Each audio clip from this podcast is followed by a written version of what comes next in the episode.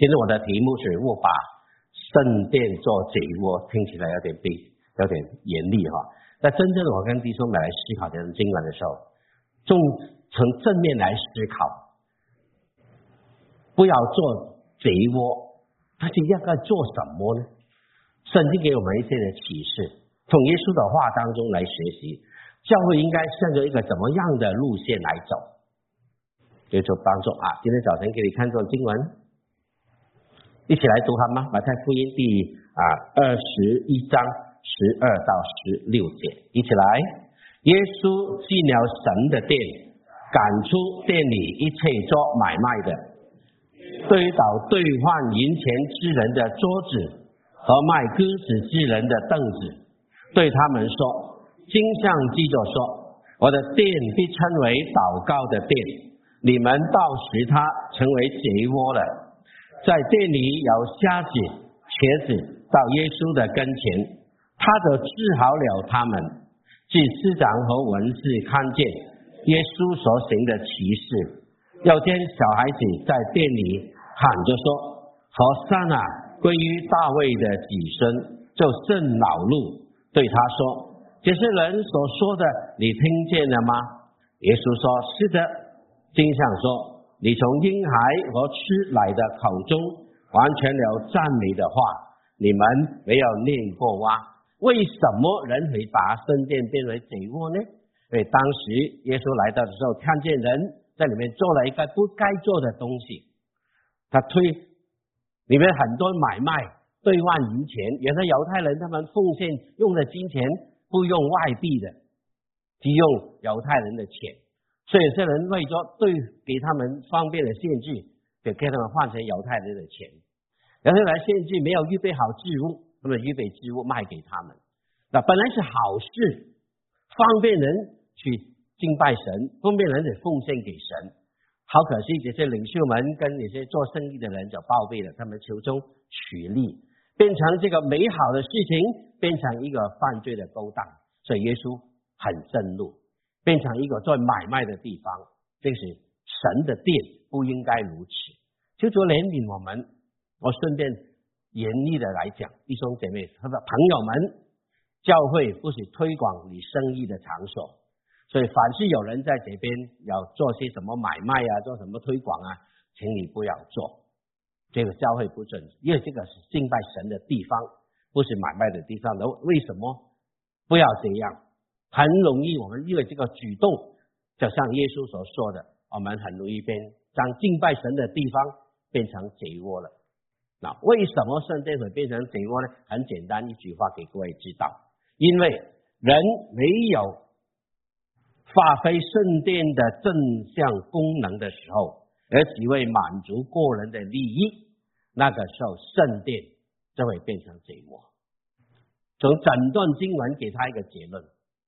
圣殿该有的功能你没有发挥的好，而且用它来满足个人，而喜欢表达自己的利益，从从中得到我的好处，可能是物质的好处，可能是民生的好处，可能其他地方的好处，是个人的私欲所达到的，为了满足个人的需要，这个就是变成贼窝的危机。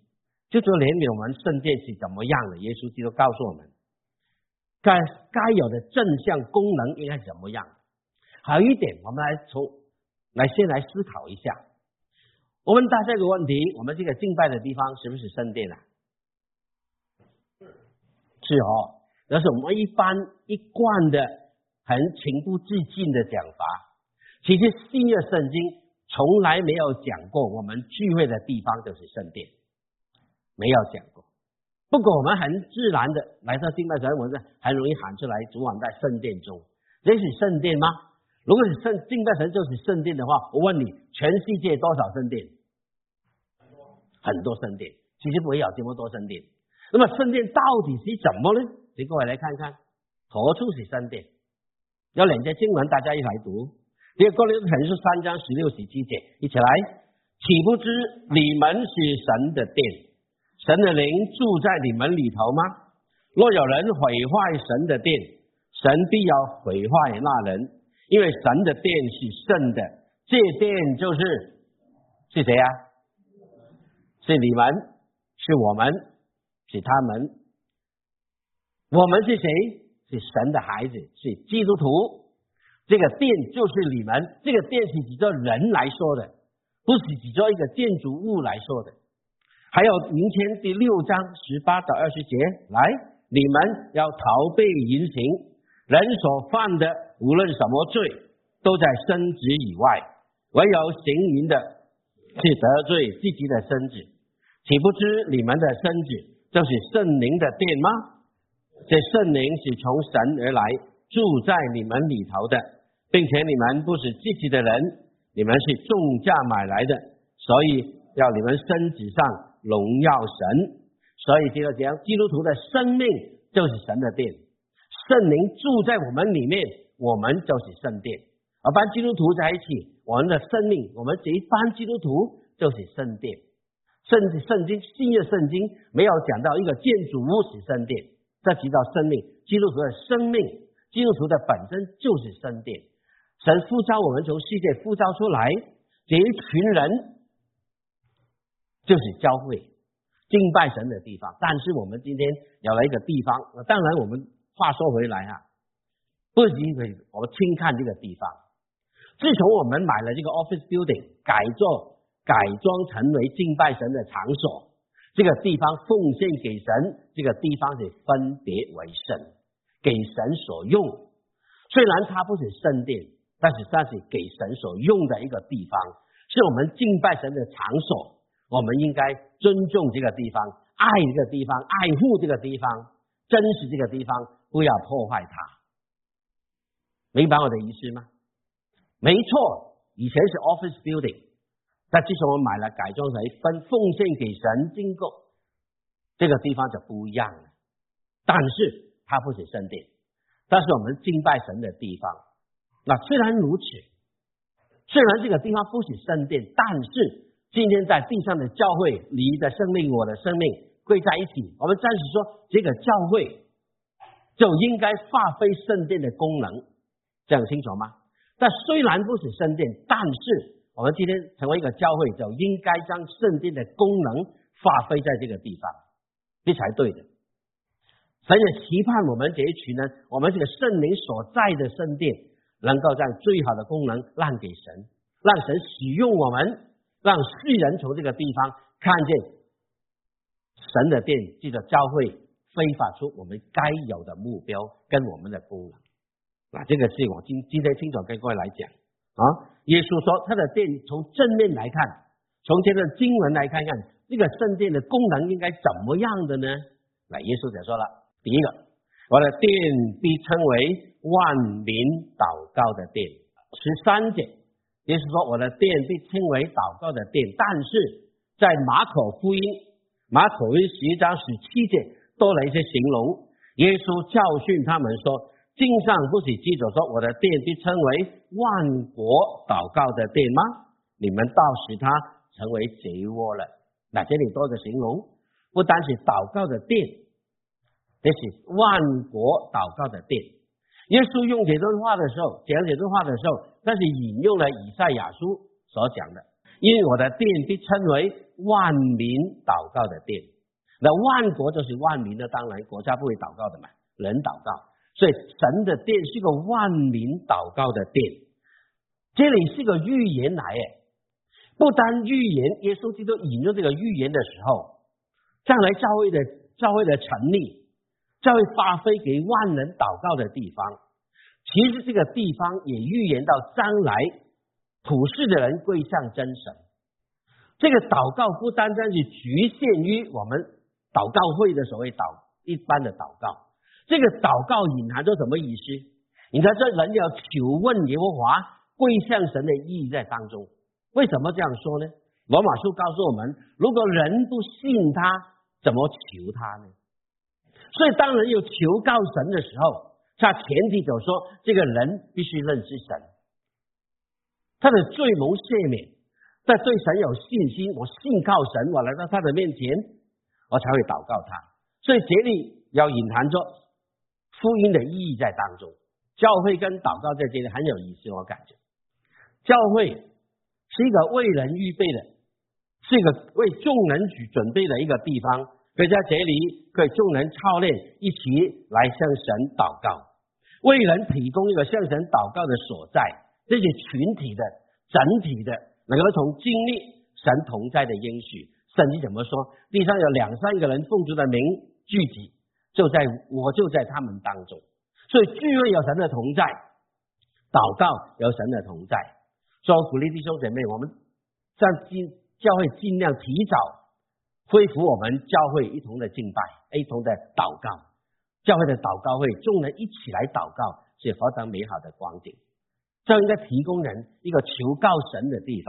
还有在祷告个人的方面来说呢，是强化我们与神生命的关系，让我们个人每天接着祷告，可以经历与神相交的应许。雅各书告诉我们：你们亲近神，神就亲近你们。当我们有心要亲近神、祷告、仰望他的时候，神就亲近我们。你可以操练与神这个亲近越来越深、越来越好的时候，你灵命就会提升。那这是很美的一个一个一个一个意义在当中。不单如此，刚才我讲过了，就是福音的效能在当中。祷告不单单是个祷告，它有福音的意义。万民在这个地方可以祷告神。我们本来不认识神的人，我们以前不会祷告的。我们就是像菩萨什么老是祷告，是口中念念有词而已。但是我们真的在神面前，真正的祷告，是回到神的面前。你跟神的关系，因为罪的缘故阻隔，你不能找到他。今天因为父的缘故，我们被改变，被重生得救，我们可以认识神。所以万灵祷告的殿也是一个福音的意义在当中。本来不属神的人，今天可以祷告。今天一位弟兄，他本来不认识神的，来到这里认识神，听神的话，接受耶稣做他个人的救主，公开承认耶稣是他的主，他的主，接受洗礼。从今以后，他就是可以祷向神祷告的人。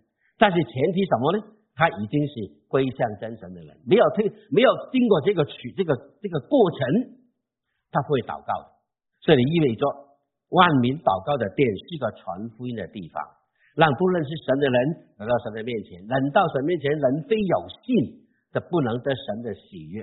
所以到神面前来的人，必须信有神，且信赏赐他的人。这是第一个第一个意思。我的殿要称为万民。祷告的殿，第二呢，我的殿被称为全人医治的殿，全人医治的地方，因为在店里有瞎子，有瘸瘸子，到耶稣的跟前，耶稣就治好了他们两种有病的人。问弟兄姐妹，教会可以经历神医治的恩典吗？当然可以啊，谁说不可以啊？但是问题是说，前提说我们认清疫病的。恩赐跟为病人祷告的差别，这个要搞清楚。医病的恩赐跟为病人祷告的不同。有医病恩赐的人，一定一定好。我们不一定有医病的恩赐，包括我在里面，我没有医病的恩赐。我想我们在座都没有。但是为病人祷告，你跟我都可以，每一个弟兄姐妹都可以，不单牧者。不单长职同工可以，你每一个弟兄都可以为病人祷告。你的亲友有病，你的朋友有病，你可以为他祷告，没有问题。要搞清楚这一点，医病的权柄是一定好。有昨天你们，我 在啊教会服侍的满进了第七个年头，在基督家，我第一次领受这个 sabbatical，这叫 sabbatical 安息年啊。那如果如果坦白说我在菲律宾的话呢，安息年真的是一年休假的，一年的。后来我发现主任牧师一年不在，不不不可以呀，我也不赞成一年太长，所以后来改改成半年，还没有实行啊，休章改的时候，半年半年我感觉也是长，半年不在牧师不在不行，而且三个月，再后来推到只有三个月而已啊。最近偷偷告诉你。最近也改了，变成一个月了。最近，然后第一期领受是三个月，三个月去哪里？三个月发呆吗？不做事？会生虫的一个人，不行。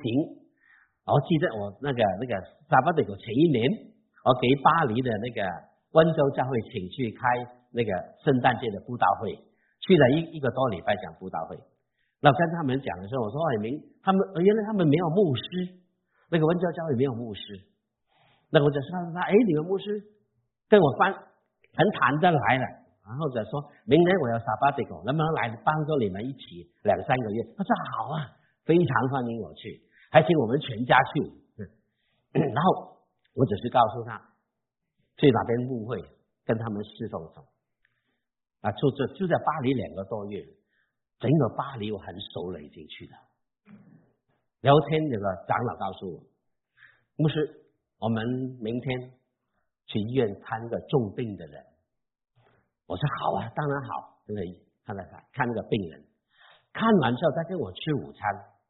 他问牧师有一个问题，我不懂，我不明白，为什么我们以前在温州的时候，凡是病人来到礼拜堂，我们一祷告就好，不说不要说重病，连轻的病，感冒发烧一按手就好，什么重病一祷告就好。不然如此，连农夫的那个牛看来也一祷告就好，牛病了也可以好。那为什么来到来到巴黎哦，祷告来祷告去什么都不好？什么原因？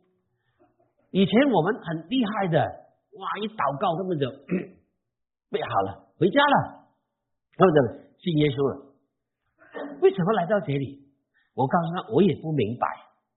我跟他一同来思考，他想明白。是不是某一些地方、某一些需要，神给某一些人有特别的权柄，在那个时候有医病，让整个村的人都认识耶稣基督。来到比较文明的地方，有很多的医生你可以找，那么神就没有给你的这个权柄。某某些时段、某些人有这个，但是某个时段神就没有给他。我从我的老师曾林芳牧师院长。也看过，他开方的时候真的如此。他祷告医病，很多人给他医好，但是后来没有，他自己生病也没有医好。有没有可能一些治病的恩赐，神在某个时间、某个需要给某个人有这种恩赐，一病医医病就好？但是不是永远是如此？你看保罗。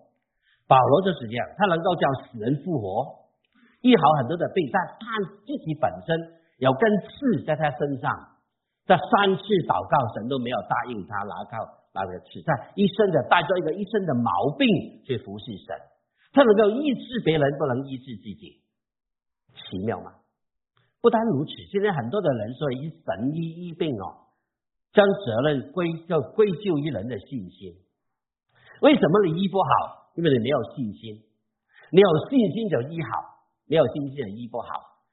好像是我们的信心主导神的医病，是不是如此呢？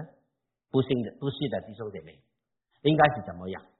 要搞清楚一样东西，不是你的信心去决定神的能力，乃是神的能力决定你的信心。你有没有被医治？当然，信心很重要，不不要否定信心了。信心很重要，但并不是你的信心就是万灵丹的。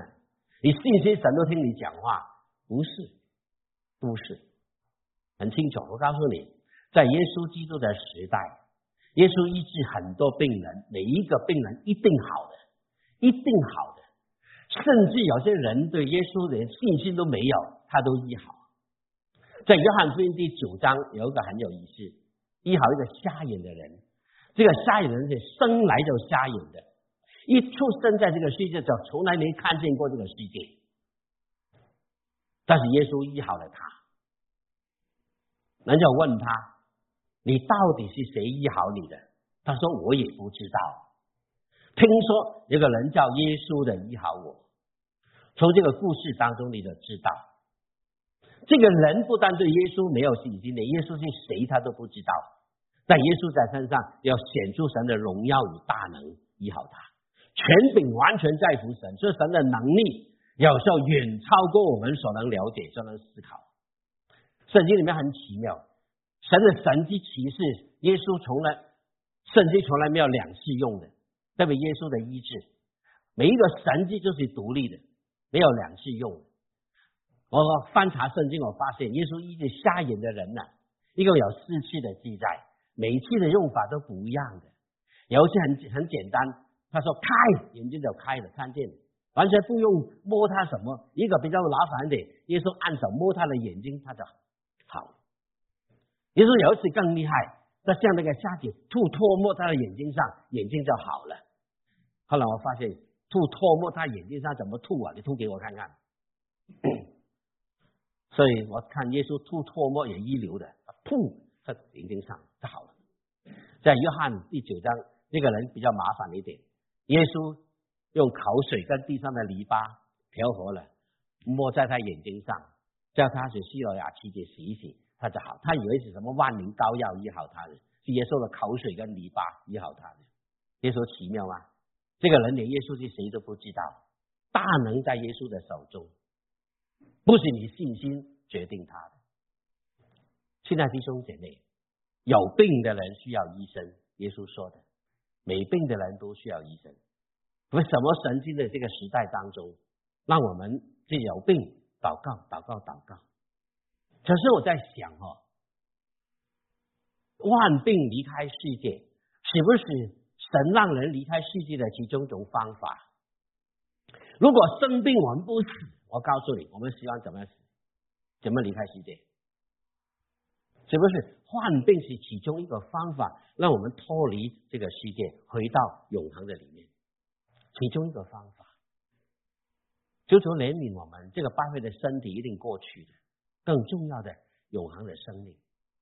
所以完全意，其实真正的耶稣透过这个比喻告诉我们：人不单人不单有一个肉体的病，更重要的是心灵的病。刚才圣经提到两种病人，有两种的病人，一种病一种病人是瞎子。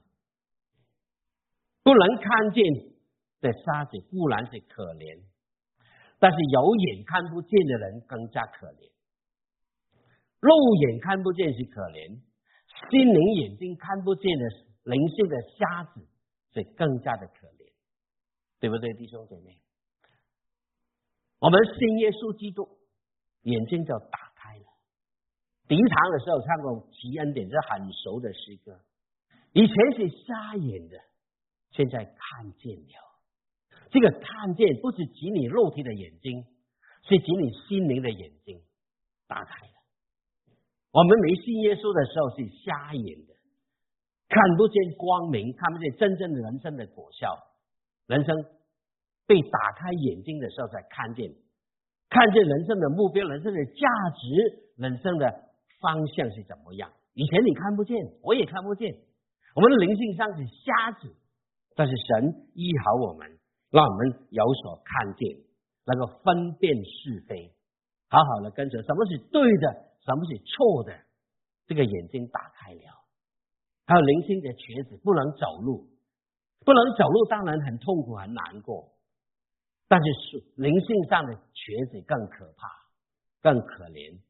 这个听到不为行道，为无能为力，很多事情做不到。没有办法遵循主的道，是最可怜的基督徒。只会听到，不但要听，要遵循。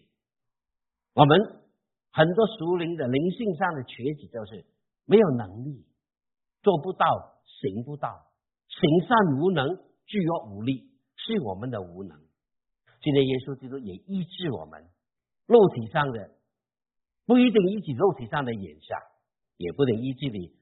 灵身体上的瘸子，可能有，可能有，但是神有他的绝对的全能的方法，所以求主怜悯我们。其实我发现今天灵性的病比身体的病更加的重要。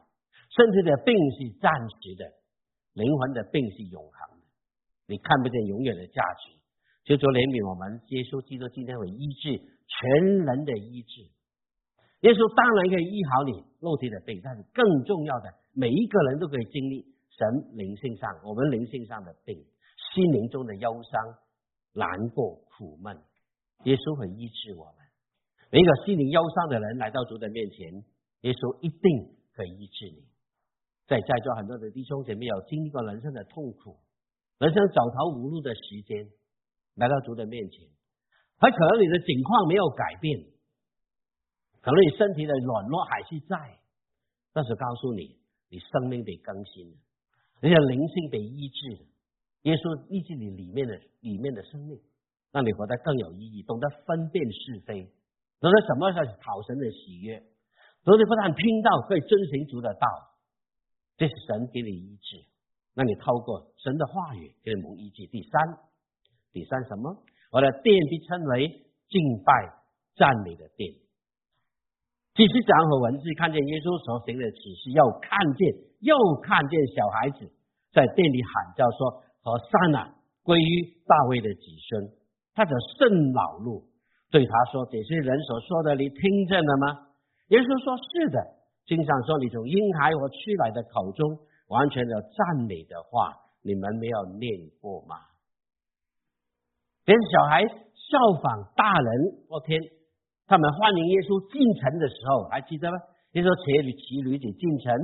他们的铺在地上，欢迎你，耶稣基督进来，和善啊，和善啊，归于大卫的子孙。这小孩今天在店里这样呼喊，但是这些属这个领宗教的领袖们就很不喜悦，禁止他们。但是耶稣怎么说呢？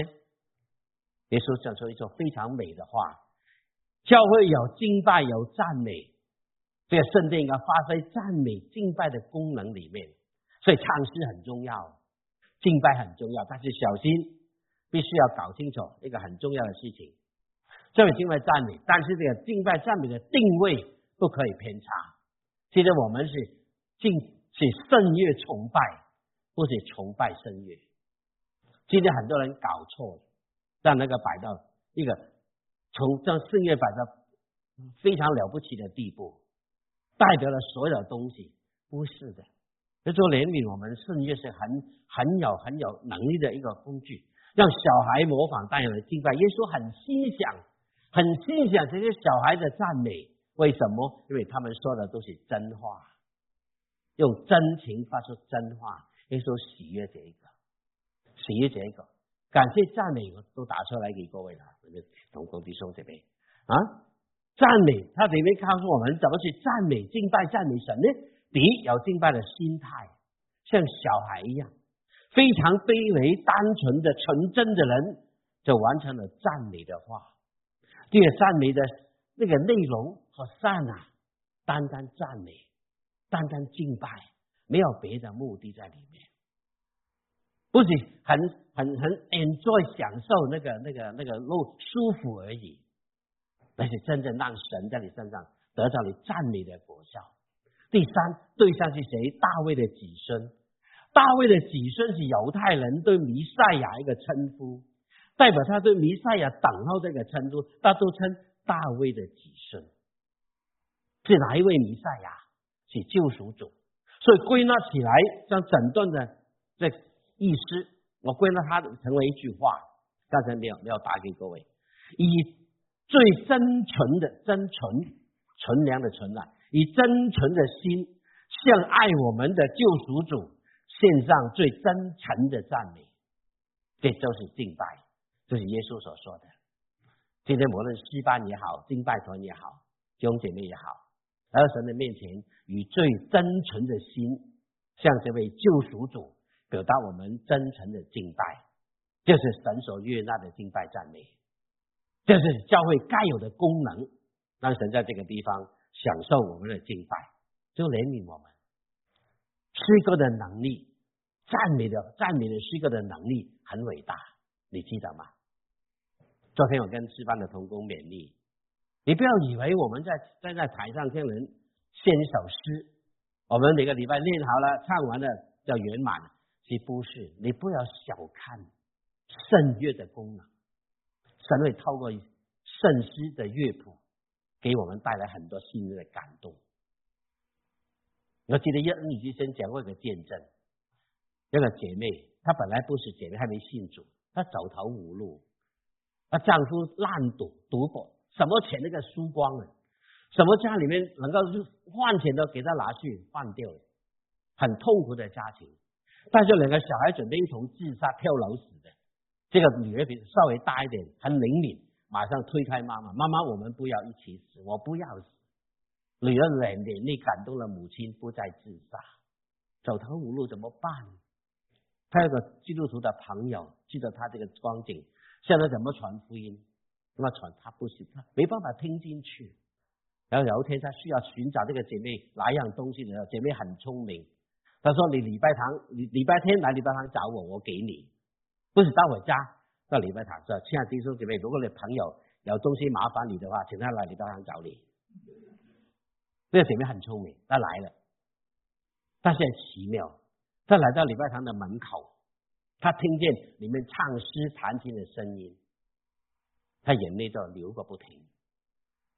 后来他做见证说：“你们弹着琴唱的歌，我完全不懂。他还没信耶稣，你们到底唱什么、弹什么，我根本不懂。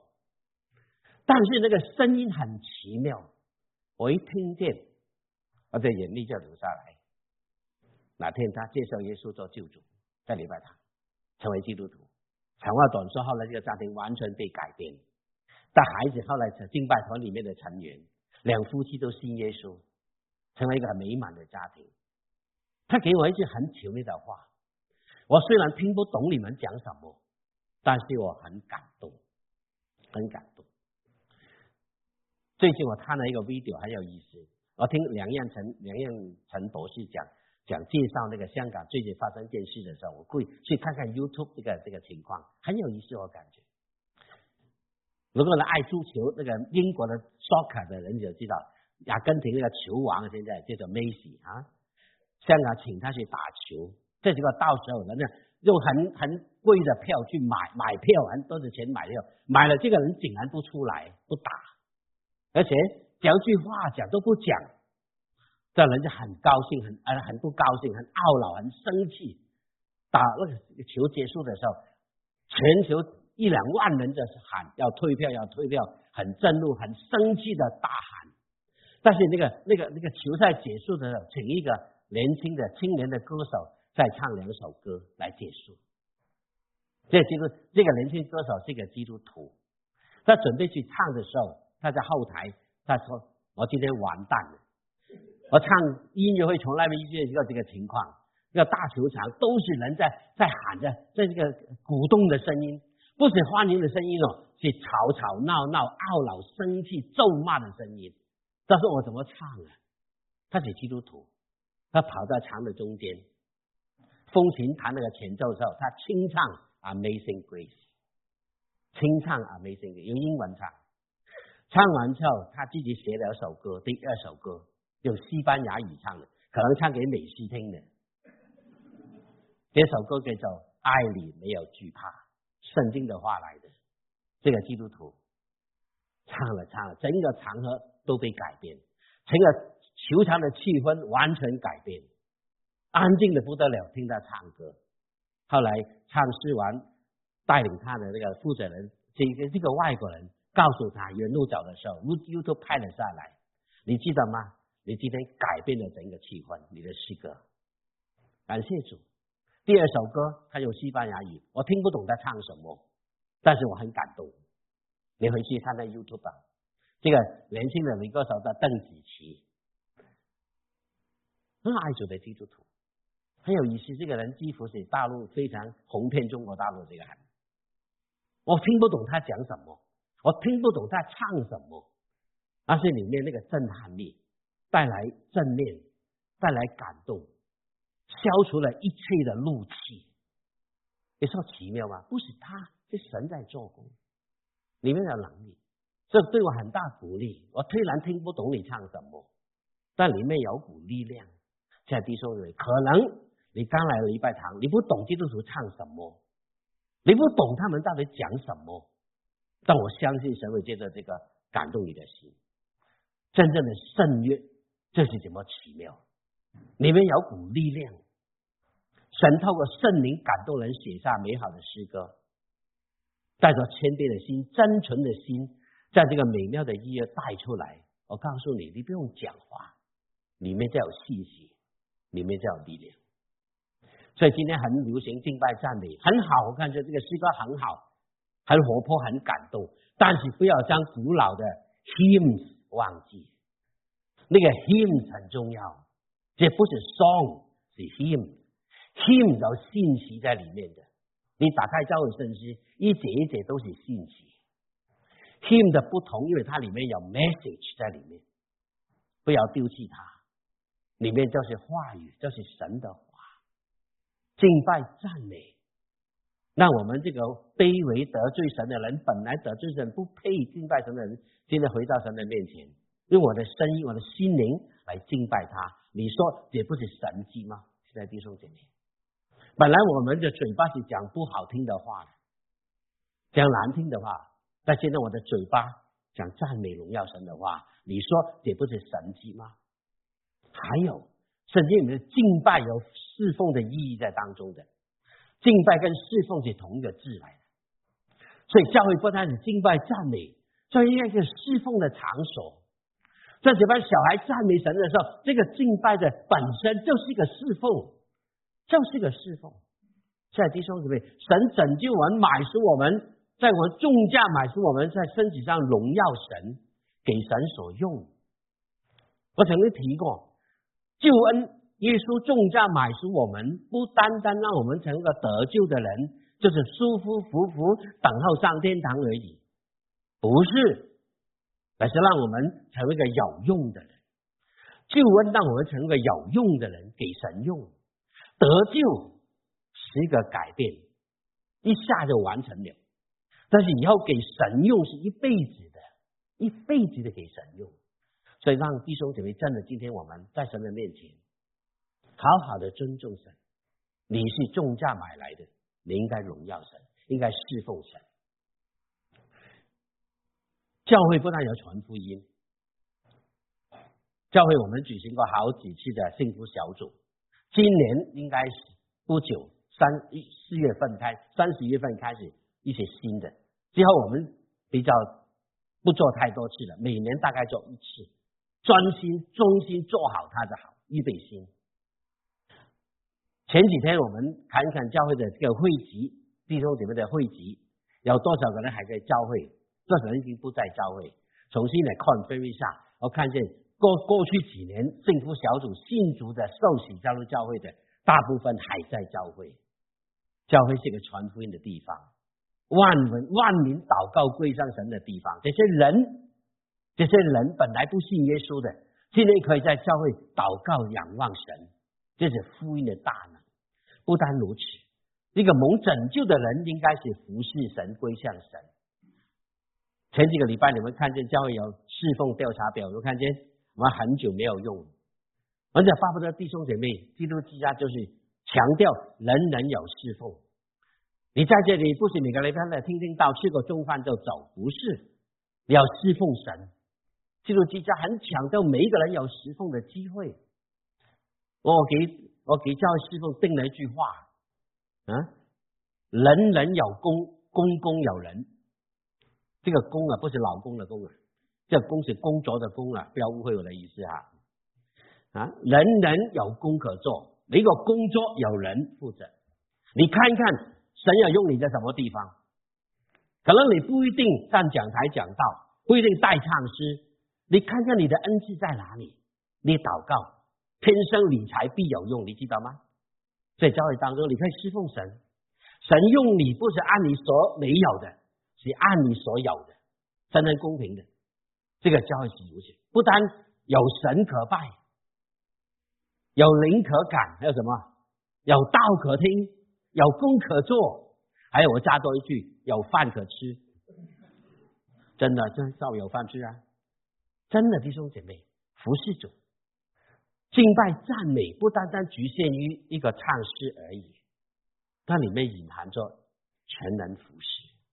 我都是神的，那神透过服侍他的该该得的荣耀很重要。第四点，第四点，我的殿被称为。全掌真道的殿。一一十二十三节告诉我们，耶稣进了殿，正教训人的时候，还有一节圣经在路加福音，耶稣天天在店里教训人。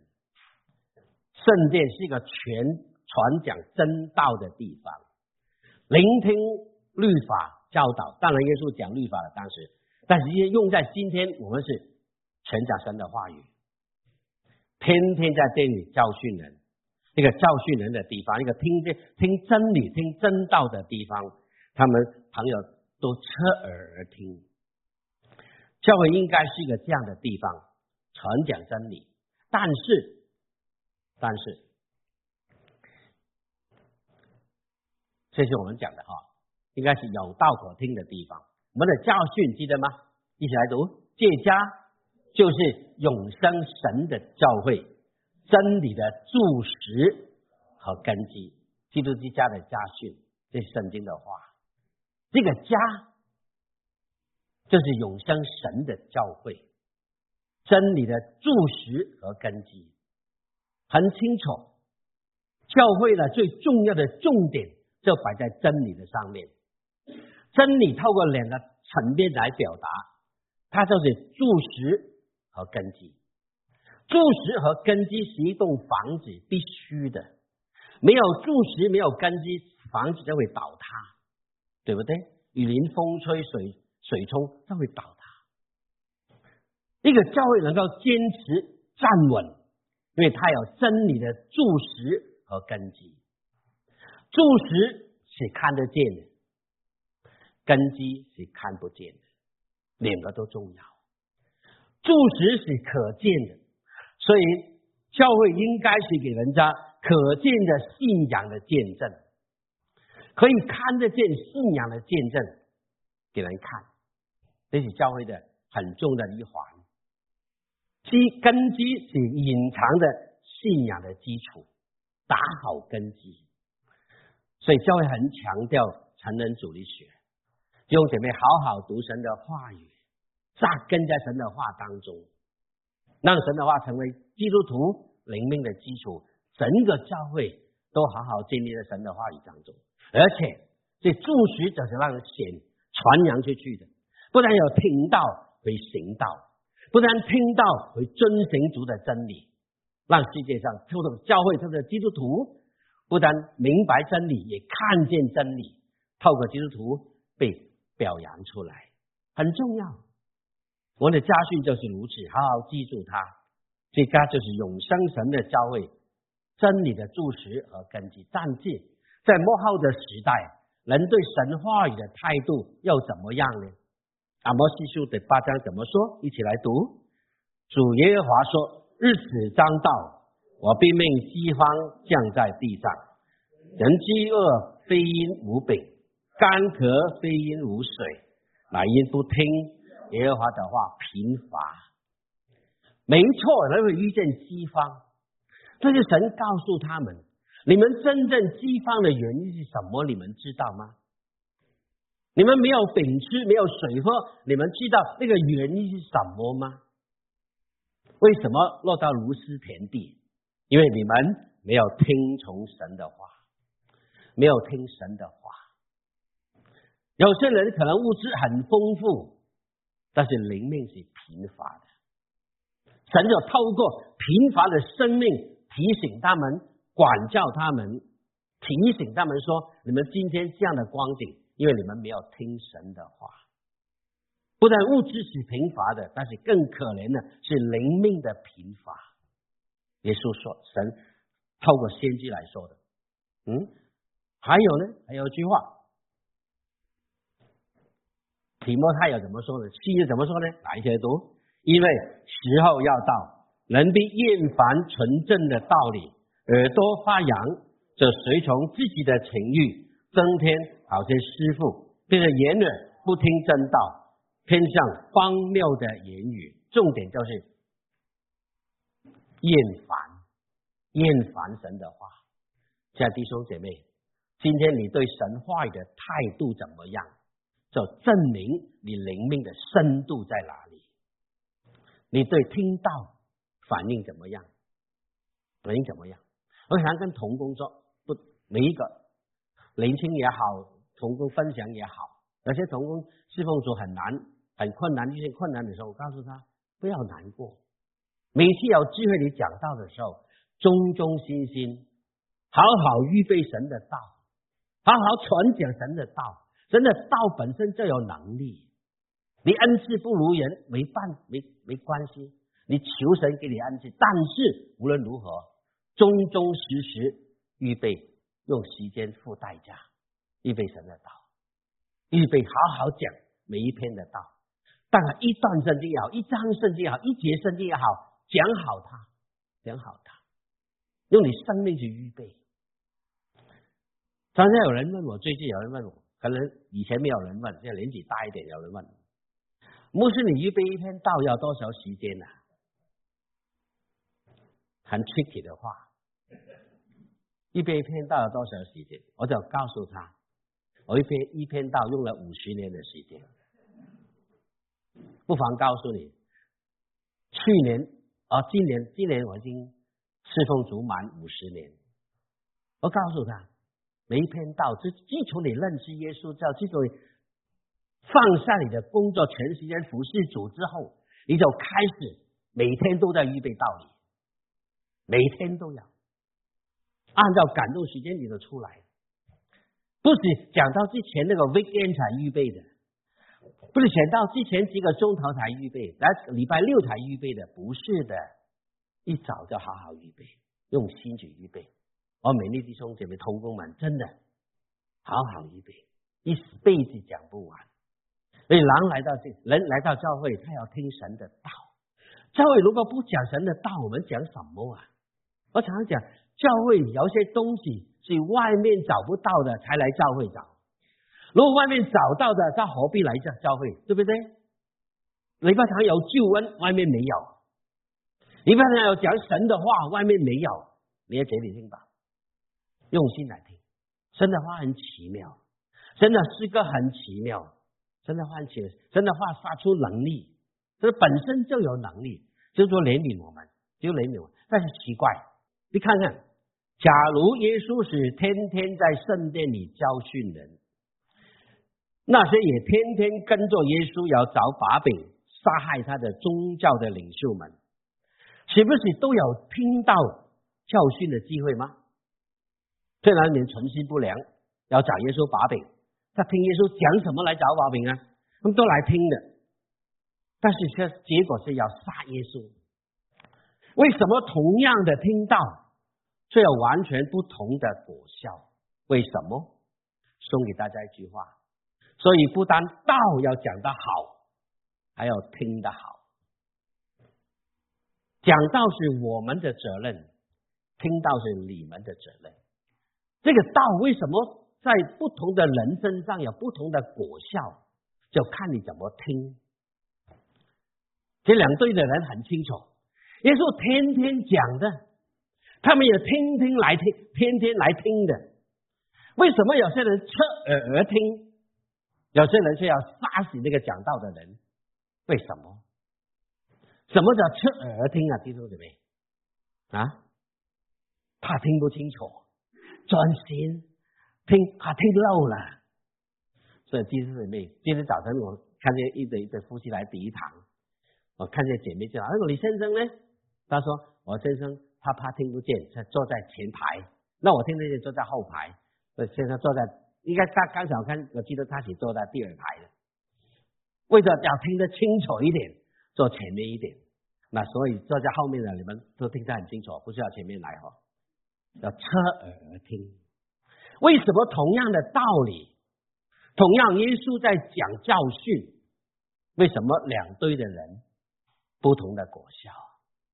今天在这也一样，听到的人一大堆，有没有可能同样有两种的果效？一种是侧耳听，生命被改变，很喜欢聆听神的道，遵循神的道，知道神要对我说什么；有些人千方百计，厌烦不得已，而且要对付人，就说怜悯我们。道不但要听讲得好，还要讲得好，呃，听得好。为什么呢？最后解圣经给你，一起来读。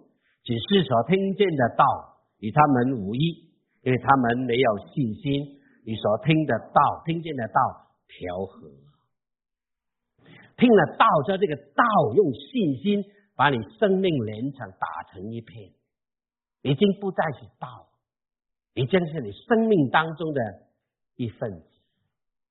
亲爱的弟兄姐妹，你来教会听到，好好祷告，用信心接受神的话语。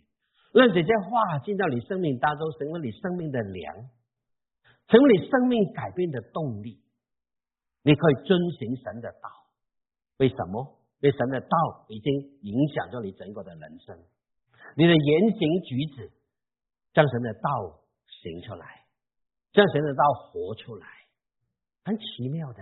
这样弟兄姐妹，这是信心的果效，很重要。所以每一次来听到，凭信心去听。接受神的话语，用生命去领会，让神的道透过你的，透过信心跟你调和，打成一片，道跟你不再分开。一个很简单的道理，因为你有吃饭吗？你有吃饭吗？一定会的，所以你拿不到去教堂去拿。当你吃了饭进去的时候，你跟食物跟你的生命已经怎么样？打成一片。食物不再是食物，是你生命的一部分。道也是一样，在你生命中产生果效，就就怜悯我们。圣殿，因为有耶稣基督的同在，跟主连在一起，圣殿才能够发生真正正向的功能。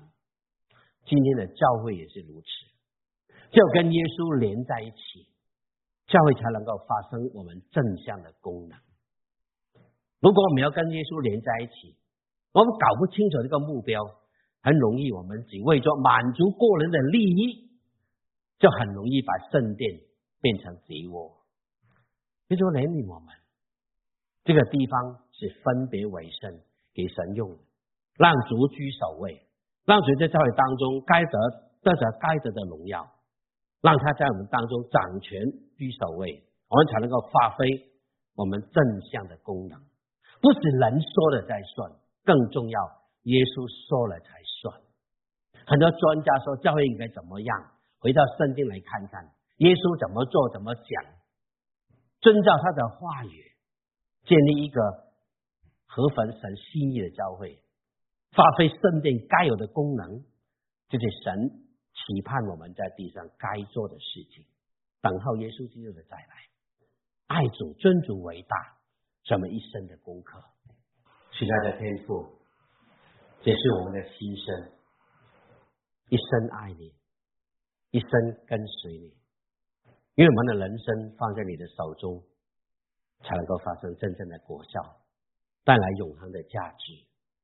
因为你的名在这个地方被尊大、被高举，在我们的生命当中，你掌王权，你居首位，让这里尊你为大。